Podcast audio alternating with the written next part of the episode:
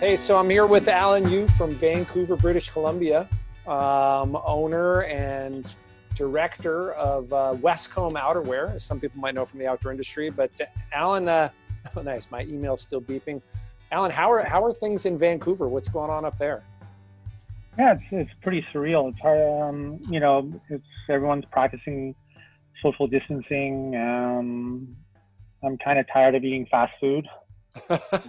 I bet it, it's um, you know our, our factory shut down for the, the last two weeks. Um, it's it's pretty crazy. I mean, it, you know, to back up a little bit, um, a month ago I was in Singapore, and uh, um, this is just when Singapore, I guess, had um, was maybe the number uh, had the third most infections outside of China or second, I can't remember and everybody was like, "Oh, why are you going there? It's gonna be crazy. It's dangerous." Da da da. Um, and the amount of surveillance and detection that goes on over in Asia is, just incredible. It's like thermal scanners everywhere, questions on where your travel history. Everyone's wearing a mask. Everybody, or at least everybody working in the food and health, um, F&B industry is wearing masks. Then I come back here um, and it's still nothing's changed. I mean, it's um, people See, are right. jogging, going to gym, you know, and now it's ballooned like crazy in the U.S. Holy smokes, it's out of control there.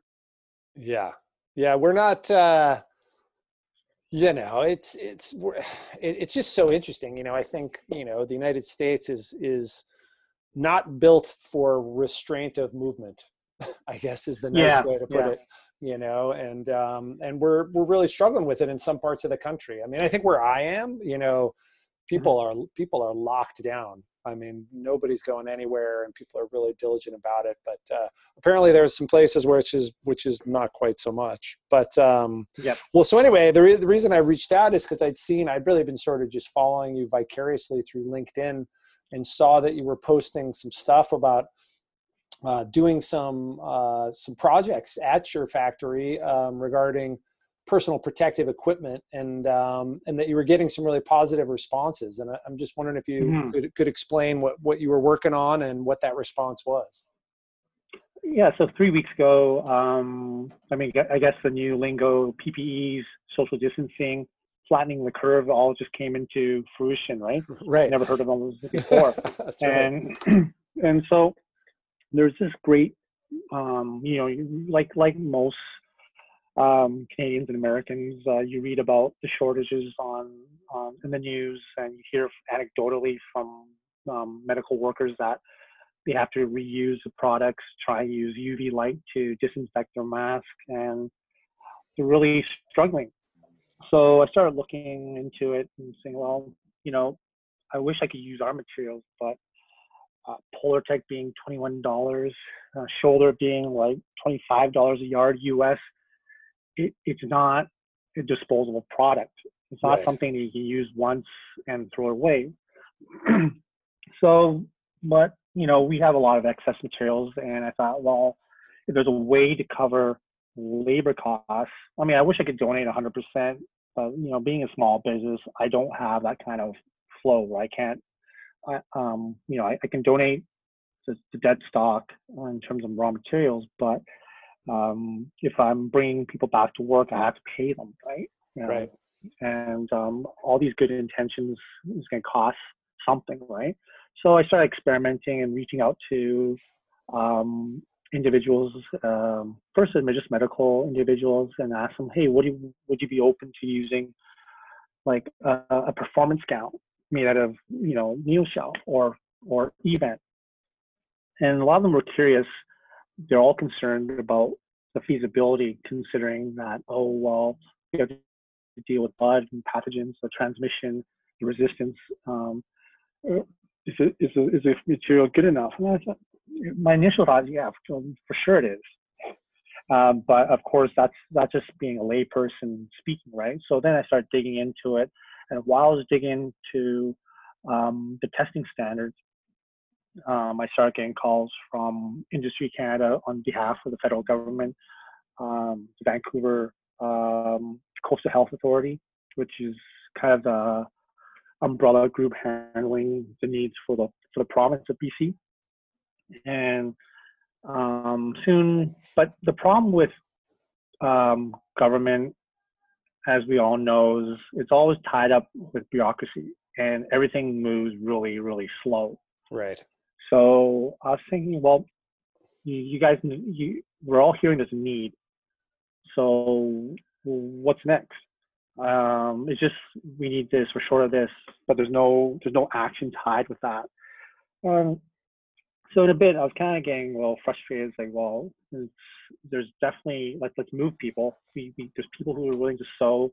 As you can see, everyone's building masks, um, building face shields. And I was like, okay, well, um, I'm pretty sure I can build a gown, but I just don't know.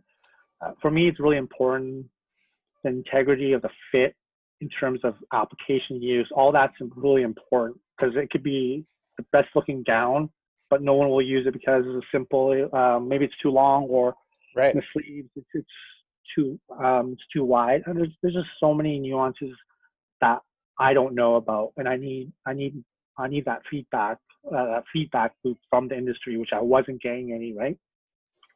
So started researching, and uh, well, so unlike mask and face shields, where there's a lot of do-it-yourself resources and open source resources online. You just download and just build it, right? For, for, for some reason, there's nothing on gowns. Right, right. There's a lot of how to how to build your own surgical mask right now, but not on a full gown. Yeah, and it's not like you're building a jacket. It's just basically, um, it's, it's basically an apron with sleeves. So I thought, okay, well, so I looked at it. I just did like I just started researching medical suppliers, looking at their gowns, trying to figure out um, what what what's needed, what's not needed. Um, look at the sizing, and from there, um, I came up with our version one, which you saw on LinkedIn, right? Yeah. And it and it turns out that that material we selected from both these um, suppliers, eVent and NeoShell, Polartec NeoShell, they passed resistance tests for blood and pathogens. So it's a you know, we steam tape here and it was a perfect fit. And the funny thing is, for two weeks of hearing nothing, all of a sudden, the last two days, you're getting a flood of calls and emails. Right, right. And and is that from other like so? So you had, and just to kind of walk through this, so you had built a, a design or an initial spec for this you know NeoShell or eVent um, hospital gown for a for a, a medical professional to wear um, mm-hmm. and then you, and then you posted some specs of it on linkedin and and as well as send it out to some people and then and then the response started coming in and who who was that response coming in from so I can tell you now that we have. I just received an email last night from um, Industries Canada advising that I'll get a letter of intent from the federal government. Um, today I got another call from um, KPMG doing full background check for the province of British Columbia. Um, you know, and I'm also working with this uh, nurse, uh, a medical group out of the U.S. I think it's called Healthcare Without Harm. Who they're really interested in gowns that are reusable, mm-hmm. right? I mean, think about it this way. Right now, everything's disposable. Can you imagine what the landfills are going to look like after COVID 19? Right. As billions of masks and gowns and all those things are being made, yeah, they're going to be full. I know. And then I think what's going to happen are two, after this, there's two things that are going to be for sure. One, COVID 19 is going to be a seasonal thing. We're not going to cure it. If we, if we were, we would have cured SARS, influenza, all this other shit but we're not. I don't. We haven't, and I don't think we will. It's just gonna die down, and life will return to normal, and we'll forget about it, just like we did with SARS. So, but I think what's gonna stay is I think there'll be more and more um, um, individuals using masks as we go out. Mm-hmm. Just for, and I think there'll be a real hard look into um, gowns and whether we we go the disposable route or we find some way to um, reuse reuse a jacket, uh, the gowns for at least 50 to 100 times, right? Right. and be well, be responsible stewards to the environment. Well, so what what in terms of you know NeoShell and eVent, um, both of which are right air permeable, waterproof materials used in a in a lot of high end you know outdoor and ski and mountaineering jackets. What what did you what did you learn about uh, um, what or what have you learned so far about how it needs to be modified or does it have to be modified at all for those medical applications? Uh, no i don't think um, well i'm using these materials just because we have them in stock right? Right. I think for the medical field um, i'm curious if they need air perm mm-hmm. i mean i i i don't know how long um, they'll be used. I mean, when they put when they don the, gown, how long are they using it for? Mm-hmm. Hours? Was it thirty minutes? So what's yeah? What does that look like, right? I mean, right. like it's an open back pretty much, so there's a lot of airflow flowing through. It's not like there's not like you zip her up and then right. You're ice climbing and generating a lot of moisture the inside, right? Right. I mean, you might or, be, maybe, or, or, maybe you are. Like, yeah, yeah. like maybe like, like like some kind of surgery where you're I don't know, hopefully not super nervous. yeah. Yeah, I will say it was a, like when I saw your specs posted on LinkedIn, I was like, "That is mm-hmm. the best. That is the best looking hospital gown I've ever seen." I thought it would look pr- pretty badass. Um, that's really interesting. And so, um, so it it sounds like um, at this point, some sort of orders will be moving forward on it. Oh yeah, yeah, I mean, I, I'm now I'm worried about. At first, I was thinking, oh man, we have enough materials to build like five to six thousand uh, gallons, right? Yeah. And do I want to go that route and tie up the whole factory, right? Just doing gowns and nothing else? Um, I mean, there is that. You feel that that I guess that duty to help out where you can, right? Um, but you know we're also a contractor. Like if we're if we're late on delivery, what's going to happen to those POs we have on hand? Right. Normally, what happens? You get penalized. That's what happens, right? Right. So it's one of those tough ones. Like you you want to balance civic duty with prior commitments, and if yeah. everybody was um, kind of um, on the same page, then I guess we would just follow with um, doing the right thing, right? Right. Well, it's a fascinating process so far. What so what do you think is um, what's next for this whole project? I mean, what do you think is going to be, you know, will happen in the next I, couple days or couple weeks?